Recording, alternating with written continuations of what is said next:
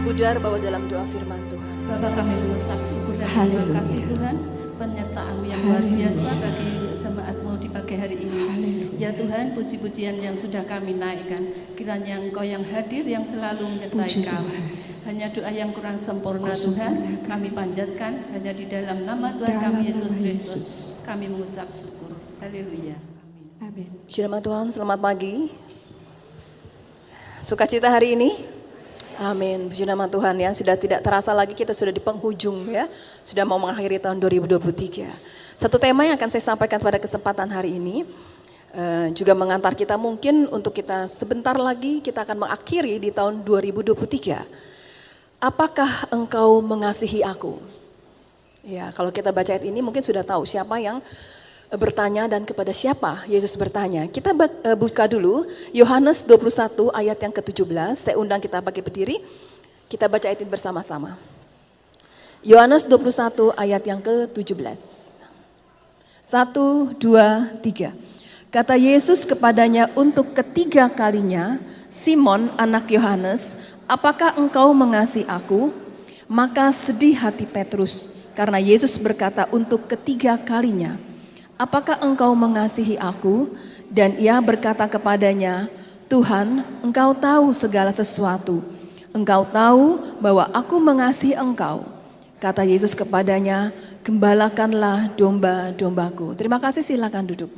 Bapak Ibu Saudara sekalian, kalau kita melihat ayat ini kok aneh ya, kok Yesus kenapa sih bertanya kepada Petrus sampai tiga kali? Sedangkan kita tahu bahwa Petrus adalah murid Yesus dan kita lihat juga ketika uh, para tentara ingin menangkap Yesus, Petrus itu membela luar biasa ya bahkan dia uh, mem, uh, me, apa ya, memotong telinga salah satu pengawal itu. Dan itu kalau kita lihat, wah ini berarti luar biasa nih si Petrus. Pasti dia mengasihi Yesus dan dia tidak mau untuk Yesus ditangkap. Tetapi kita lihat bagaimana Yesus bertanya kepada Petrus, apakah engkau mengasihi aku? Apakah engkau mengasihi aku? Sampai tiga kali Petrus ditanya oleh Tuhan Yesus. Dan kita tahu kalau Bapak Gembala sudah berapa kali ya membahas tentang uh, makna dari kasih yang disampaikan oleh Tuhan Yesus kepada Petrus dan akhirnya uh, tingkat kasihnya itu diturunkan dari agape ya menjadi pilea. Kita lihat bagaimana uh, Tuhan Yesus itu bertanya kepada Petrus dan Petrus menjawab, aku tuh mengasihi Tuhan. Tetapi apa yang diminta oleh Tuhan Yesus itu beda kadarnya ya dengan kasih yang bisa Petrus berikan. Dan kita tahu bahwa ketika dalam Tuhan Yesus melayani selama di muka bumi ini, berapa banyak orang yang datang kepada Tuhan Yesus, berapa banyak orang yang mengikuti Yesus. Mereka datang mengikuti Yesus di mana Yesus berada, sering kali kita lihat banyak kerumunan orang-orang datang kepadanya. Apakah ketika banyak kerumunan orang yang selalu mengikuti Yesus, apakah mereka semua itu mengasihi Yesus? Betul-betul datang karena mereka mengasihi Yesus. Atau mereka datang hanya mencari sesuatu. Ya, mereka datang sering kali hanya untuk meminta berkat. Mereka datang hanya untuk meminta kesembuhan. Mereka datang hanya ingin melihat mujizat. Tetapi apakah itu membuktikan bahwa orang-orang itu mengasihi Yesus? Kita tahu um, firman Tuhan katakan bahwa banyak yang dipanggil tetapi sedikit yang dipilih. Siapa sih yang akan dipilih oleh Tuhan? Kenapa kok banyak orang yang datang tetapi hanya sedikit yang dipilih? Dan nanti kita lihat ya, kita lihat. Nah, beberapa waktu yang lalu saya bertanya kepada beberapa orang jemaat, ya saya coba survei, saya tanyakan kalau ayat ini datang kepada kita, Yesus bertanya kepada kita, apakah engkau mengasihi aku? Jawaban Bapak Ibu Saudara gimana?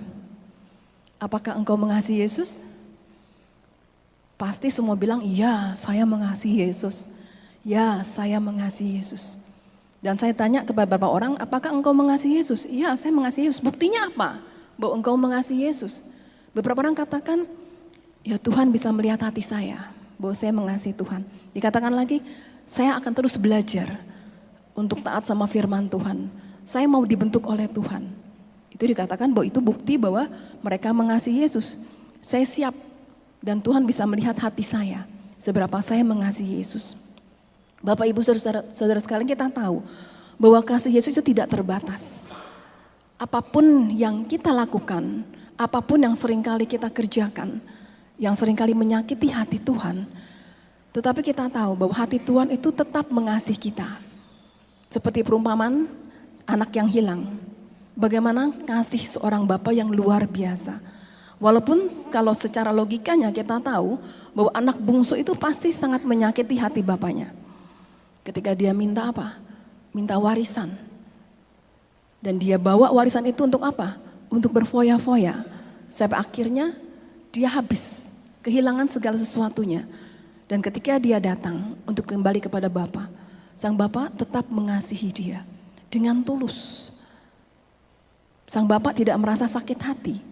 Dia tidak menganatirikan si anak bungsu tadi. Dia menyambutnya dengan sukacita, bahkan dia memberikan hadiah dan bahkan dia mengadakan pesta. Itu membuktikan bahwa kasih Bapak itu sangat luar biasa. Apa pun yang sering kali kita kerjakan dalam kehidupan kita, yang mungkin sering kali kita marah-marah sama Tuhan. Ketika Tuhan sedang proses hidup kita, kita ngomel-ngomel sama Tuhan. Kita protes sama Tuhan, Tuhan kenapa kok saya harus alami ini? Seringkali kita banyak terlalu menuntut sama Tuhan. Tetapi Tuhan tetap sabar. Tapi Tuhan tetap mengasihi kita apa pun yang sering kali manusia lakukan dalam kehidupannya. Apa bukti kita mengasihi Tuhan? Contoh yang paling gampang Bapak Ibu Saudara sekalian, orang yang sedang berpacaran. Kira-kira kalau orang yang sedang berpacaran sering kali, aduh apakah kamu sayang sama aku enggak ya? Gitu ya. Sayang, buktinya apa? Buktinya apa kalau kita sayang sama pacar kita? Yang pertama sering kali apa? Kita kasih, kalau kita memberikan hadiah, hadiah yang terbaik atau kita cari yang seadanya? Pasti beri yang terbaik. Kira-kira apa yang disukai oleh pacar kita ya? Apa yang disenangi oleh orang-orang yang kita kasihi ya? Kita beri yang terbaik. Kita pilih yang terbaik memberikan perhatian yang terbaik kepada orang-orang yang kita kasih, yang kita sayangi. Nah demikian juga dalam kehidupan kita. Kalau Bapak Ibu Saudara katakan, kalau tadi saya tanya apakah Bapak Ibu Saudara-saudara mengasihi Tuhan? Ada yang jawabnya tidak? Gak ada. Semua pasti bilang, iya saya mengasihi Tuhan. Tuhan minta buktinya. Kita ingat satu pujian, hmm, rukun cinta satu sama lain, itulah maunya Tuhan. Terus, rendah hati serta ramah tamah, itulah maunya Tuhan. Tunjukkan, saksikan, Tuhan minta buktinya. Tuhan minta buktinya. Apa sih bukti kita mengasihi Tuhan? Yang pertama, kita harus selalu mengutamakan Yesus dalam setiap kehidupan kita. Kita tahu uh, satu tokoh Alkitab Abraham, ya. Abraham itu selalu mengutamakan. Ketika dia dipanggil keluar dari tanah kelahirannya, Urkasdim, untuk dipimpin Tuhan ke tanah perjanjian, tetapi tanah yang dia tidak tahu ke mana dia harus pergi. Abraham taat, dia mengutamakan perintah Tuhan. Ketika dia di tanah kelahirannya di Urkasdim, dia dalam zona yang nyaman. Enak dia tinggal di situ, ada rumah, ada harta bendanya, ada binatangnya. Dia nyaman. Tetapi ketika Tuhan perintahkan untuk berangkat, pergi Ke mana Tuhan? Pokoknya nanti Tuhan tunjukkan. Mengadakan satu perjalanan itu bukan hal yang mudah. Bapak Ibu Saudara sekalian kalau kita melakukan satu perjalanan pasti persiapannya banyak ya. Apalagi yang punya anak. Itu pasti persiapannya seperti mau pindah rumah. Kopernya berapa ya, bajunya harus bawa berapa banyak, persiapan segala sesuatunya. Tetapi kan kita kalau pergi pasti ada ada waktu ya, berapa hari, satu minggu, tiga hari. Kita kan mempersiapkan persiapan kita selama waktu kita pergi. Nah Abraham nggak tahu selama berapa lama dia harus berangkat pergi perjalanan sampai tujuannya sampai berapa lama dia nggak tahu. Jadi dia harus betul-betul seperti pindah rumah, membawa segala macam harus dia bawa. Itu bukan bukan hal yang mudah, mungkin nggak nyaman. Apalagi di tengah perjalanan di padang gurun, mungkin ada musuh, mungkin ada perampok dan sebagainya. Bukan hal yang mudah, tetapi Abraham taat meninggalkan zona nyamannya Mungkin keluarga-keluarga yang lain juga protes sama Abraham. Ini ngapain tuh Bapak Abraham ini pergi, nggak tanya di mana, nggak tahu mau pergi ke mana, memboyong segala sesuatunya dibawa. Mungkin protes sama Abraham. Tapi Abraham nggak protes sama Tuhan. Dia taat sama Tuhan. Dia mengutamakan apa yang Tuhan perintahkan kepada dia, dia lakukan. Hal yang kedua, ketika Abraham harus mengorbankan anak tunggalnya, Ishak. Abraham taat, taat. Dia mengutamakan perintah yang Tuhan berikan dalam kehidupannya, perintah yang sangat sulit bagi orang tua. Anaknya cuma satu, anak tunggal yang Tuhan berikan merupakan anak perjanjian. Tetapi Tuhan minta untuk dikorbankan. Abraham bisa protes, bisa protes. Kalau kita mungkin kita akan protes. Tuhan katanya aku mau dikasih anak. Setelah dikasih anak, kok malah minta dikorbankan. Ini Tuhan gimana tuh? Apa Tuhan pelin-pelan ya? Katanya aku akan menjadi bangsa yang besar. Nah anak satu-satunya yang dikorbankan. Abraham protes? Tidak protes. Abraham taat sama Tuhan. Abraham mengutamakan perintah Tuhan. Dia bawa anaknya. Dan tetapi kita lihat bagaimana Allah kita Allah yang luar biasa. Allah yang mengasihi Abraham dan Allah melihat Abraham sudah membuktikan kasihnya. Abraham mengutamakan Tuhan dalam kehidupannya. Apakah kita sudah mengutamakan Tuhan dalam kehidupan kita? Apakah kita sudah melakukan firman Tuhan dalam kehidupan kita? Balik lagi kepada pribadi kita masing-masing. Itu hal yang pertama. Hal yang kedua, melayani Yesus. Ya, melayani Yesus. Kalau kita mengasihi Tuhan, kita akan mau terus melayani Tuhan seumur hidup kita. Ya, terkadang kita suka berpikir, pokoknya Allah tuh harus memberkati kita toh. Ya, Allah sudah harus memberkati kita apa pun yang terjadi, Allah harus melambatkan kita. Tetapi kita lupa, sering kali kita tidak memberi yang terbaik bagi Tuhan. Kita tidak mau melayani Tuhan. Dalam bahasa Yunani, melayani itu adalah diakonio, yang artinya kita melakukan segala sesuatunya tanpa beban. Sebab melayani dikatakan bukan beban, tetapi ketika kita melayani Tuhan dikatakan suatu kehormatan.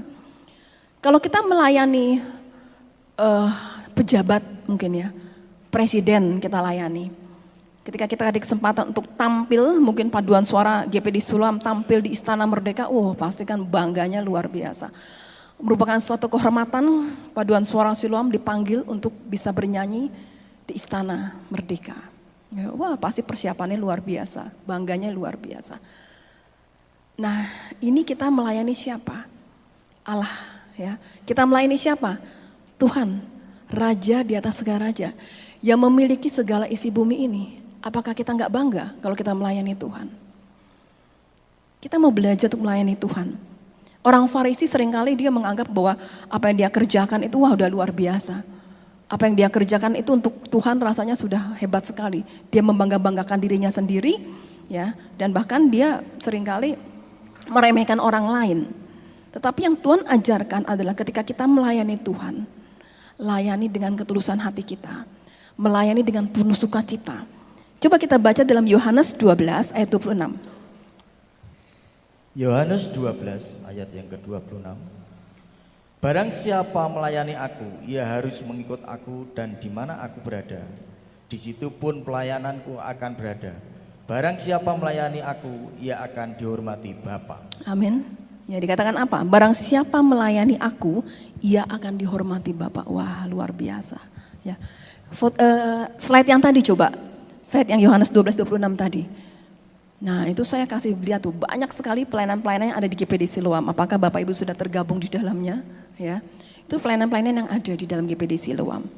Ya. Dari tahun ke tahun pelayanannya mungkin bertambah, ada yang mulai mengurangi pelayanannya, ada yang udah mulai mungkin mulai pensiun dari pelayanannya, ya. Tetapi melayani Tuhan itu tidak ada pensiun, Bapak Ibu Saudara. Sampai usia tua, selama kita masih diberi kesempatan, selama kita masih bisa, ya, mari layani Tuhan. Satu pemain angklung kolintang wanita itu usianya sudah usia anugerah, tetapi semangatnya luar biasa, Ibu Gatot. Itu luar biasa sekali. Saya lihat semangatnya luar biasa. Datangnya itu pasti setengah jam atau satu jam sebelumnya sudah datang pelay- uh, untuk latihan. Jarang sekali bahkan hampir tidak pernah bolos dalam pelayanan, uh, dalam latihan. Ya. Kemudian uh, dia bermain angklung, ya walaupun mungkin kan nggak gampang ya kalau kita usia sudah tua itu untuk nangkep itu kan daya tangkap kita sudah menurun lah intinya seperti itu. Tapi dia mau belajar bermain angklung, ya bermain angklung. Bahkan ketiga dibuka kelas angklung ya, eh kelas kolintang. Yuk siapa yang mau belajar kolintang sekarang biar ada ada generasi-generasi baru lagi yang bisa main kolintang. Ibu Gatot ini ikut belajar main kolintang. Jadi ketika saya, dia datang waktu itu jam berapa saya bilang, ini Bu Gatot kok datangnya pagi banget ya saya bilang.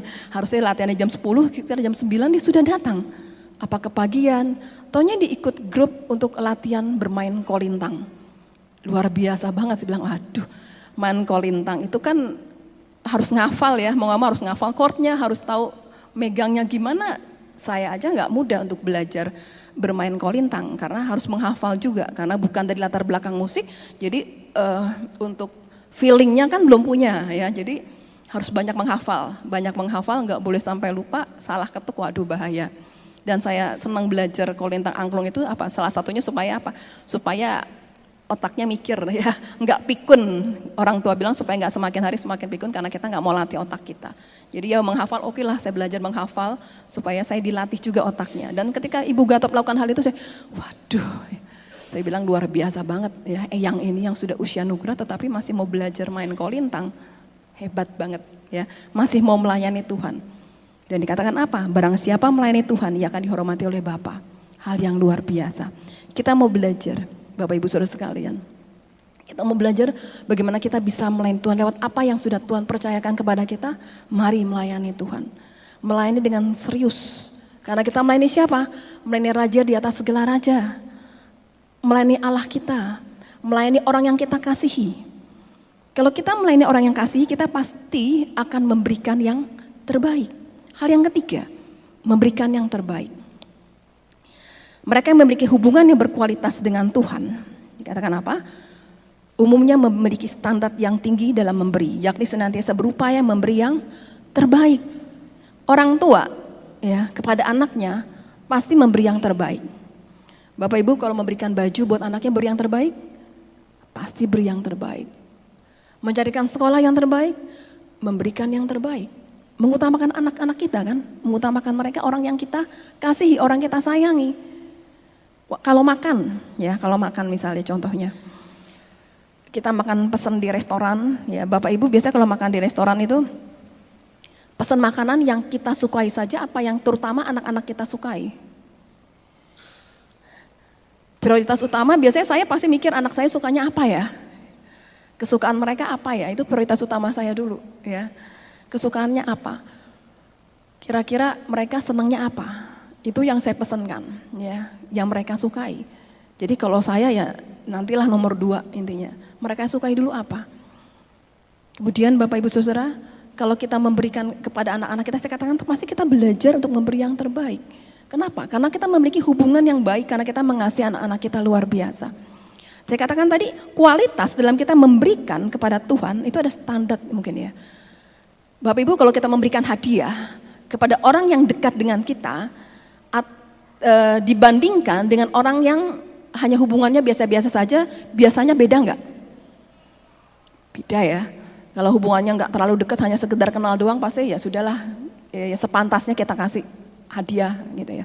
Tetapi kalau hadiah itu kita berikan kepada orang yang dekat dengan kita, yang ada di hati kita, yang kita sayangi, pasti kualitasnya berbeda. Kita akan memberi yang terbaik. Nah, Ketika kita memberi yang terbaik kepada Tuhan, kalau kita tidak memberi yang terbaik kepada Tuhan, berarti kita tidak betul-betul sayang sama Tuhan. Ketika kita melayani Tuhan, ketika kita memberikan sesuatu hal buat Tuhan, itu membuktikan standar kita sama Tuhan itu seperti apa. Kualitas hubungan kita, kedekatan kita dengan Tuhan itu seperti apa. Kalau kita sangat-sangat-sangat mengasihi Tuhan, kita pasti yang pertama tadi apa? Mengutamakan Tuhan. Yang kedua, mau melayani Tuhan. Yang ketiga, memberikan yang terbaik buat Tuhan.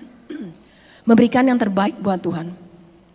Kita punya apa? Kita pasti beri yang terbaik. Ketika kita melayani, kita berlatih paduan suara, WL singer dan sebagainya, pasti kita akan berlatih yang terbaik supaya penampilan kita terbaik buat Tuhan. Paduan suara siloam, angklung kolintang itu kalau mau tampil, biasanya itu supaya bisa lebih baik lagi, walaupun sudah latihan berlama-lama ya. Eh, sebelum ibadah mereka biasanya ada vokalisi, ada latihan lagi seperti pemanasan lagi. Beberapa waktu yang lalu karena ibadahnya jam 6 pagi ya, makanya vokalisinya jam berapa? Jam 5 pagi. Jadi jam 5 pagi ya, para para pelayan-pelayan ini ya yang angklung kolintang, kadang yang paduan suara jam 5 pagi datang untuk apa?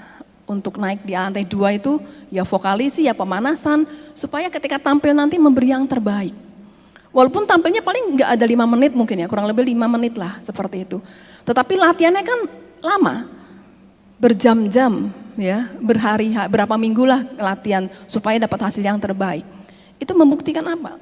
Membuktikan bahwa para pelayan Tuhan ingin memberi yang terbaik buat Tuhan, enggak seenaknya aja.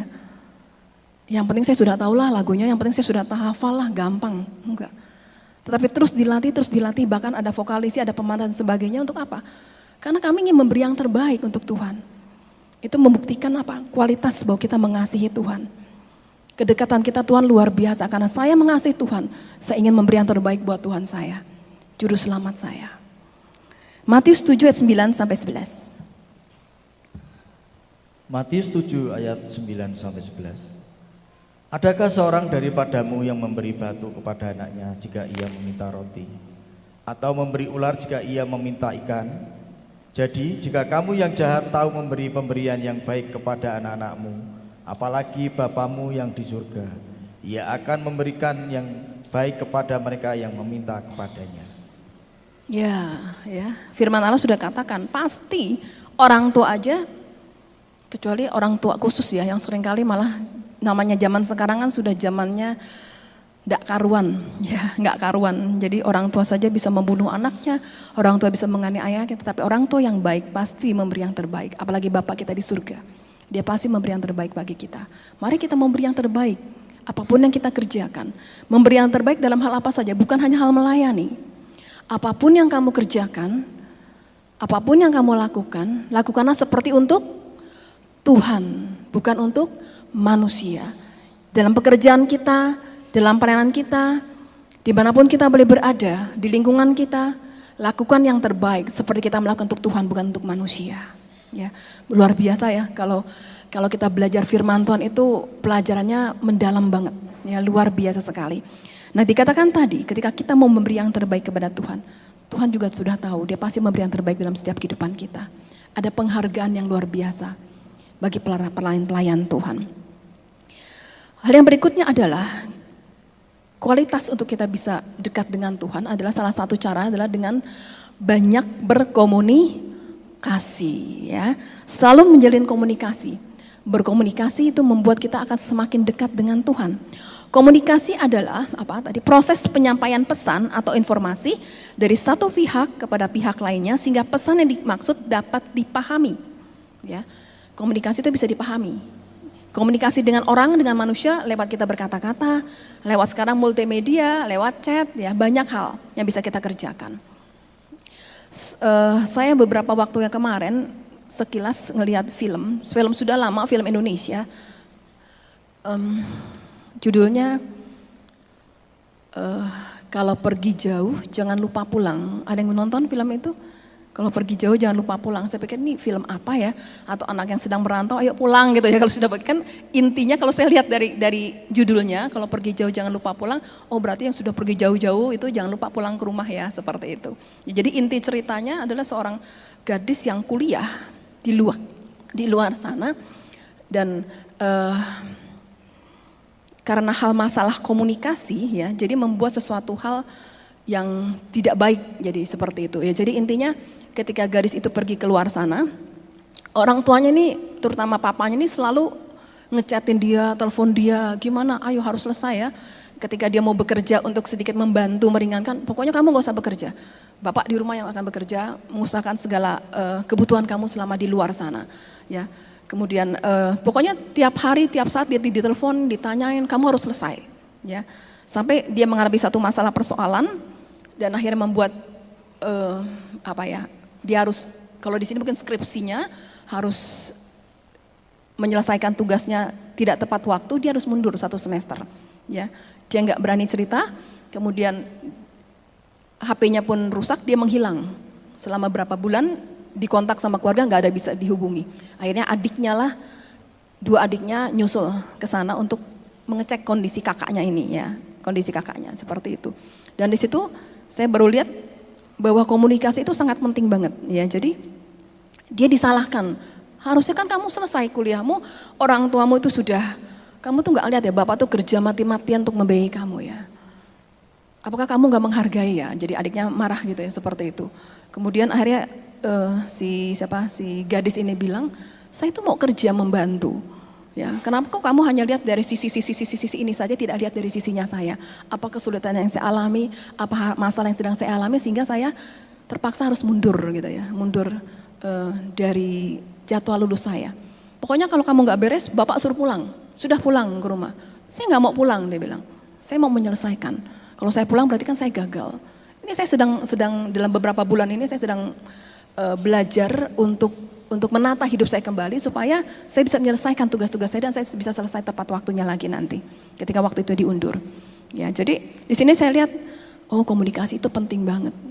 Jadi karena tidak saling berkomunikasi secara baik, bapaknya hanya pengennya ini ini ini ini, ini ya, nggak tahu anaknya juga tidak mengkomunikasikan apa maunya dia, apa keinginannya dia, sehingga terjadi miss.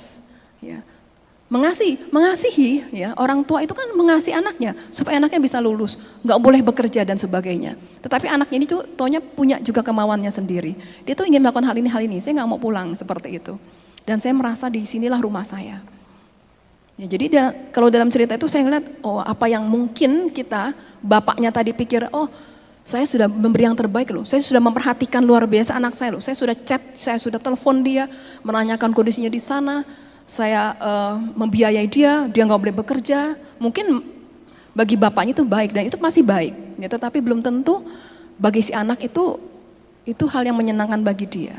Ya, dia katakan kepada temannya, wah saya punya keinginan juga. Jadi komunikasi. Ya, jadi harus ada komunikasi antara dua arah. Jadi saling tahu mana yang dia mau, mana bapaknya mau. Demikian juga dengan kita dengan Tuhan. Ketika kita berkomunikasi Tuhan, sering kali kita maunya ini Tuhan, saya minta ini, saya minta ini. Ya, kita yang lebih banyak menuntut sama Tuhan. Tuhan, saya mau seperti ini. Saya ada masalah ini. Tuhan, tolong selesaikan cepat ya Tuhan ya. Saya pengen ini Tuhan ya. Tetapi kita sering kali nggak tahu maunya Tuhan. Kita nggak ngerti maunya Tuhan seperti apa. Karena kita tidak mau mendengar suara Tuhan. Kita nggak mau dengar pimpinan Tuhan. Kita nggak mau tahu Tuhan ini nuntun kita tuh ke arah yang mana. Sedangkan kita tahu bahwa Tuhan memimpin hidup kita tuh pasti ke jalan yang benar. Tuhan memproses hidup kita walaupun secara daging kita tidak menyenangkan, pasti itu rancangan Tuhan yang terbaik dalam setiap kehidupan kita. Dia raja di atas segala raja kok, dia ngerti kok yang terbaik bagi dalam kehidupan kita. Tetapi sering kali kitanya, manusianya, komunikasinya satu arah. Saya mau ini Tuhan, tolong Tuhan, saya pengen ini, saya rencana ini Tuhan, Tuhan tolong ya. Lebih banyak itunya. Tetapi kita sering kali egois nggak mau dengar suara Tuhan. Gak mau Tuhan tuh ngarahin kita ke mana sih Tuhan. Sedangkan kita tahu tuh Tuhan yang lebih ngerti loh ya. Tuhan yang lebih ngerti tuh kalau kamu jalan terus itu tuh ada jurang loh. Makanya saya belokkan ke kiri supaya kamu nggak masuk jurang. Ini Tuhan kenapa kok saya dibelok-belokin ya Tuhan? Kenapa kok jalan saya nggak lurus nggak lancar ya? Itu kan protesnya kita. Mari kita belajar. Kita menjalin komunikasi yang baik dengan Tuhan. Dengan kita semakin kita berkomunikasi dengan Tuhan, kita ngerti maunya Tuhan. Kita tahu bahwa tuntunan Tuhan yang terbaik dalam setiap kehidupan kita. Kita baca Yeremia 33 ayat 3. Yeremia 33 ayat yang ketiga. Berserulah kepadaku, maka aku akan menjawab engkau dan akan memberitahukan kepadamu hal-hal besar dan yang tidak terpahami, yakni hal-hal yang tidak kau ketahui. Ya, firman Tuhan katakan apa? Berseru kepadaku. Ketika kita mau berseru kepada Tuhan, Tuhan akan membukakan segala sesuatunya. Semakin dekat sama Tuhan, berkomunikasi dengan Tuhan. Dikatakan apa? Tuhan akan memberikan hal-hal yang tidak kau ketahui. Aku akan memberikan kepada, memberitahukan kepadamu hal-hal besar dan yang tidak terpahami, yakni hal-hal yang tidak kau ketahui. Jadi kita kan terbatas pandangan kita. Pemikiran kita terbatas. Tetapi pemikiran Tuhan itu luas, luar biasa. Mari kita belajar. Dikatakan apa? Dia akan memberikan kepada kita hal-hal rahasia yang mungkin kita nggak tahu, tetapi Tuhan akan berikan. Ya, sebuah rahasia biasanya ceritain kepada siapa? Kepada orang yang dikasihi. Ya, kita ceritain rahasia itu pasti kepada orang yang kita sayangi. Ini rahasianya loh. Ya, Tuhan akan memberikan rahasia-rahasia bagaimana kita supaya sukses. Sukses ke apa? Sukses dalam kehidupan kita dan sukses untuk mencapai kerajaan surga. Ada jalan-jalan yang Tuhan sudah siapkan. Dia akan memimpin kita, kita akan dibimbing, kalau kita salah Tuhan akan tegur kita, akan diingatkan kita. Kita baca lagi Yohanes 14 ayat 23. Yohanes 14 ayat 23. Yohanes 14 ayat ke-23a. Jawab Yesus, Jika seorang mengasihi aku, ia akan menuruti firmanku dan Bapakku yang akan mengasihi dia. Ya, firman Tuhan apa? Jika seseorang mengasihi aku, ia akan menuruti firmanku dan Bapakku akan mengasihi dia. Jadi kalau dikatakan kalau ditanya tadi, apakah engkau mengasihi Yesus? Syaratnya ini. Kalau mengasihi aku berarti apa? Menuruti firman Tuhan. Intinya apa? Taat sama firman Tuhan. Setia kepada Tuhan. Jadi kalau kita baca tadi ada empat landasan tadi, itu yang membuktikan bahwa kita mengasihi Tuhan. Itu membuktikan bahwa kita sayang sama Tuhan. Dan Tuhan adalah yang terutama dalam setiap setiap kehidupan kita. Bapak Ibu mengasihi Tuhan? Koreksi ya, pribadi kita lepas pribadi. Apakah betul kita mengasihi Tuhan? Firman Tuhan tadi katakan, banyak yang dipanggil tetapi sedikit yang dipilih. Dari sekian yang hadir beribadah di GPD Siloam saat ini, banyak, cukup banyak, hampir kursi terpenuhi. Yang dipilih Tuhan, apakah semua terpilih Tuhan? Hingga ada yang amin. terpilih Tuhan? Kalau mau terpilih Tuhan harus apa? Taat sama Tuhan. Mengasihi Tuhan sungguh-sungguh. Melayani Tuhan sungguh-sungguh mengutamakan Tuhan sungguh-sungguh, itu berarti pasti kita akan terpilih. Bukan hanya sebagai, orang yang banyak dipanggil, tetapi kita tidak terpilih. Kita semua mau. Ketika kita datang kepada saat ini, dan kita pasti terpilih oleh Tuhan untuk masuk kerajaan surga. Tergantung kepada pribadi kita lepas pribadi. Tergantung apa yang sudah kita kerjakan selama ini. Ya, saya katakan tadi sebentar lagi kita mengakhiri tahun 2023 sepanjang tahun 2023 apakah kita sudah melakukan yang terbaik bagi Tuhan? Apa kita betul-betul membuktikan bahwa kita mengasihi Tuhan lewat setiap apa yang kita kerjakan? Ada satu pujian yang mengatakan, uh, eh, WL Singer bisa maju ke depan musik, selidiki aku, lihat hatiku. Kita baca dulu Mazmur 139 ayat 23 sampai 24. Mazmur 139 ayat ke-23 sampai 24. Selidikilah aku ya Allah dan kenalah hatiku. Ujilah aku dan kenalah pikiran-pikiranku. Lihatlah, apakah jalanku serong dan tuntunlah aku di jalan yang kekal. Ya, ya dikatakan selidiki aku Tuhan. Pada pagi hari ini bisa kita katakan sama Tuhan, Tuhan selidiki hatiku. Apakah aku mengasihi Tuhan? Itu tergantung kepada kita sendiri, ya. Orang tua, saudara, hamba-hamba Tuhan, Bapak Gembala, tidak bisa maksa-maksa ya. Tetapi itu harus dari keinginan pribadi kita, lapis pribadi, apa kita betul-betul mengasihi Tuhan. Untuk Tuhan memimpin setiap langkah kaki kita. Hari ini biarlah Tuhan menyelidiki setiap hati kita. Apa kita betul mengasihi Tuhan. Ada bukti-bukti yang harus kita berikan kepada Tuhan kalau kita betul mengasihi Tuhan. Bukan sekedar hanya datang beribadah ke gereja. Karena banyak orang yang datang tapi sedikit yang dipilih oleh Tuhan. Bukan sekedar kita hanya mau melayani Tuhan. Tetapi kita melayani Tuhan dengan sepenuh hati kita. Apa kita betul-betul melayani Tuhan? Setiap aktivitas kita, setiap kegiatan kita lakukan dalam pelayanan Tuhan. Tuhan minta hati kita. Bukan sekedar pelayanan saja. Tuhan melihat hati kita. Apa kita taat kepada firman Tuhan? Hanya di dalam nama Tuhan kami Yesus Kristus. Haleluya. Amin. Amin.